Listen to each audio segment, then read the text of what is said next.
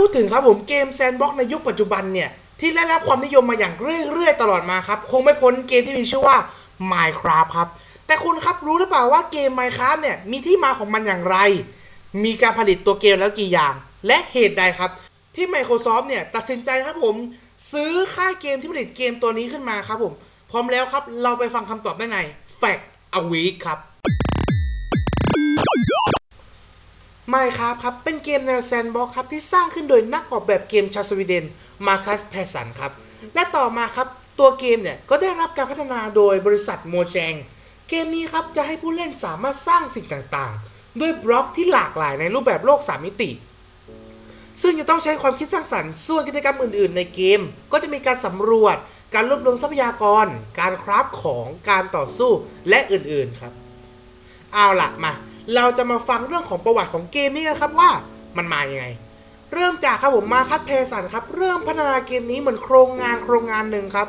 เขาได้แรงบันดาลใจที่จะสร้างตัวเกมขึ้นมาครับจากหลายๆเกมด้วยกันเช่น Warcraft Dungeon Keeper และ Infinity Miner ครับแต่ในเวลานั้นเนี่ยเขามองเห็นว่าสิ่งก่อสร้างสามมิตินั้นเนี่ยเป็นแรงบันดาลใจของเขาและผสมผสานความคิดเนี่ยของเขาลงไปด้วยครับ Infinity Miner ครับมีอิทธิพลอย่างมากในรูปแบบของการเล่นเกมตัวนี้รวมไปถึงมุมมองบุคคลที่หนึ่งครับรูปแบบของภาพและบล็อกพื้นฐานของเกมนี้เนี่ยเป็นตัวช่วยหลักที่ทำให้เกมเนี่ยมีความแปลกใหม่แต่อย่างไรก็ตามครับ Minecraft ครับก็ไม่ได้เหมือนกับ Infinity Miner ที่เขาได้รับเป็นแรงบันดาลใจซะทีเดียว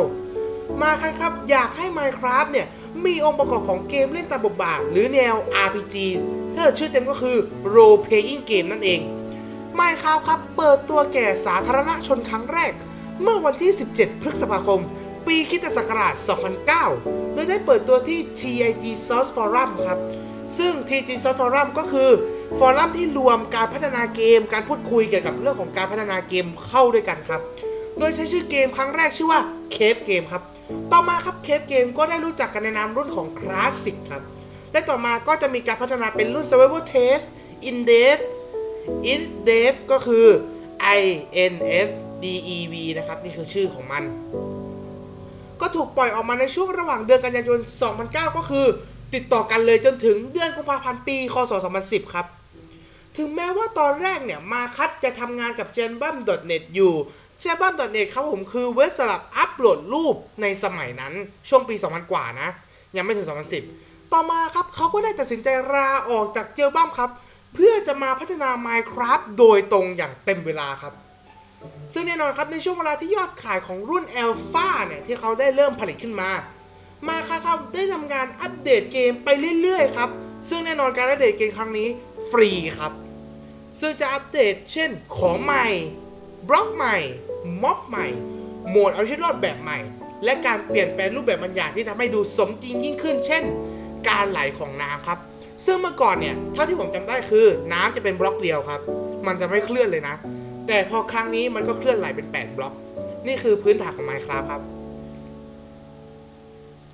กลับมาที่การพัฒนาของ Minecraft ครับมาคัสครับได้ก่อตั้งบริษัทวิดีโอเกมที่เขาตัดสินใจพัฒนาจากน้ำเชี่ยวน้ำแรงจากเกมก็คือบริษัท Mojang ครับในวันที่สิบตุลาคมปีคศสองพันสิบแพสสันครับได้ประกาศว่า Minecraft เนี่ยจะเข้าสู่ช่วงการทดสอบแบบเบต้าของมันในวันที่ยี่สิบธันวาคมปีคริสตศักราชสองพันสิบเขายังได้ระบุว่าผู้เล่นที่ซื้อเกมหลังวันดังกล่าวเนี่ยจะไม่ได้รับประกันว่าจะได้รับเนื้อหาทั้งหมดในอนาคตโดยไม่เสียค่าใช้จ่ายแต่อย่างใดครับในขณะที่ตัวเกมและตัวบริษัทเนี่ยกลัวทั้งทนายความและคณะกรรมการที่เกี่ยวกับเกมในสมัยนั้นอย่างไรก็ตามครับการแก้ไขข้อบกพร่องหรือบั๊กและอัปเดตทั้งหมดเนี่ยรวมไปถึงการวางจำหน่ายเนี่ยก็ยังฟรีอยู่ในสมัยนั้นในช่วงของการพัฒนาครับโมแยงครับได้จ้างพนักงานใหม่จำนวนมากครับเพื่อที่จะทำโครงงานชิ้นนี้ให้กลายเป็นเกมที่ขายแบบต่อยอดไปได้ครับต่อมาครับโมแยงครับได้ย้ายเกมจากรุ่นเบต้าและวางจำหน่ายแบบรุ่นเต็มก็คือแบบฟูลในวันที่สิบแปดพฤศจิกายนปีคศสองพันสิบเอ็ดเกมก็อัปเดตไปเรื่อยๆครับตั้งแต่มีการวางจำหน่ายการเปลี่ยนแปลงครับมีตั้งแต่รูปแบบเกมจนถึงระบบเซิร์ฟเวอร์ครับอย่างเช่นในวันที่หนึ่งธันวาคมครับคศสองพันสิบเอ็ดครับเยนเบิร์สแกสแตนหรือคนที่เล่น Minecraft จะรู้จักในชื่อของเจฟส์ครับได้ควบคุมครับความคิดสร้างสรรค์ของตัว Minecraft ทั้งหมดอย่างเต็มรูปแบบทำให้ครับมาคัสครับตัดสินใจให้เจฟเนี่ยไปเป็นผู้นำในการพัฒนาเกมครับ ในวันที่ยี่สิบแปดกุมภาพันธ์ปีคริสตศักราชสองพันสิบสองครับ Mojang ครับได้ประกาศว่าพวกเขาได้จ้างพัฒนาของ Craft Bucket ครับซึ่ง Craft Bucket ก็คือผู้ที่ทำตัว Plugin Server ในสมัยนั้นให้ทำให้เซิร์ฟเวอร์เนี่ยมีความต่อยอดและความหลากหลายมากขึ้นนั่นเองมาเพื่อครับที่จะพัฒนาครับให้ Minecraft เนี่ยสามารถรองรับครับเซิร์ฟเวอร์ม็อดครับซึ่งเป็นการรวมของม็อดต่างๆที่ผู้เล่นเนี่ยได้สร้างขึ้นมารวมเข้าด้วยกันครับซึ่งการเข้าซื้อครั้งนี้ครับยังมีส่วนช่วยให้ Mojang เนี่ยเป็นเจ้าของม็อด Craft Bucket อย่างเต็มรูปแบบครับถึงแม้ว่าความถูกต้องการเรียกร้องเนี่ยได้ถูกถามเนื่องจากสถานะของโครงการเนี่ยเป็นโอเพนซอร์สครับกับผู้สนับสนุนอีกมากมายเนี่ยที่ลงมาสนับสนุนครับทำให้ไปขัดกฎของกานูครับซึ่งผมไม่แน่ใจว่าไอ้กานูเนี่ยยังสามารถใช้ได้จนถึงทุกวันนี้อยู่หรือไม่ครับต่อมาครับในวันที่สิบห้ากันยายนปีคริสตศักราชสองพันสิบสี่ครับ Microsoft ได้ประกาศข้อตกลงเงินจำนวน สองจุดห้าพันล้านดอลลาร์สหรัฐครับที่จะซื้อบริษัท Mojang และเจ้าของลิขสิทธิ์ Minecraft โดยตรงครับซึ่งข้อตกลงเนี่ยก็แล้วเสร็จในวันที่หกพฤศจิกายนในปีคริสตศักราชสองพันสิบสี่ครับทำให้มาครับกลายเป็นหนึ่งในมหาเศรษฐีของโลกนั่นเองต่อมาครับเราจะพูดถึงเรื่องของเกมภาคเสริมครับผม Minecraft เนี่ยปัจจุบันครับมีเกมภาคเสริมมากมายครับแต่เราจะหยิบมายกตัวอย่างเป็นอย่างนี้ครับเริ่มจากตัวแรกครับตัวนี้เหมือนจะโผล่มาก่อนเลยมั้งก็คือ Minecraft Story Mode ครับเป็นเกมภาคเสริมที่เป็นฉากๆครับผมที่พัฒนาโดย Telltale Games ครับหลายคนสงสัยครับว่า Telltale Games เนี่ยคืออะไร Telltale Games ครับผมก็คือเป็น T E W L และ T A L E นะครับผมมันเป็นคำที่ออกเสียงคล้ายกันก็อาจจะสับสนนิดนึงก็คือค่ายผู้พัฒนาเกมดังๆอย่าง Walking Dead เป็นต้นครับผมซึ่งแน่นอนว่า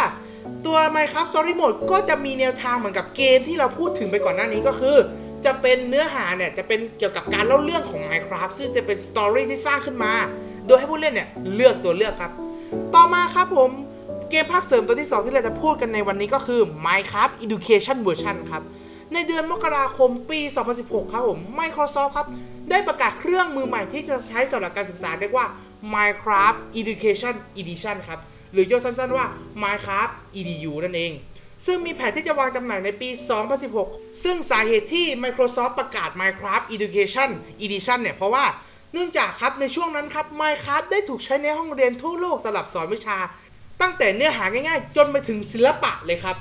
Minecraft เวอร์ชันนี้ทำให้ไปตอบโจทย์ครูที่จะใช้สอน Minecraft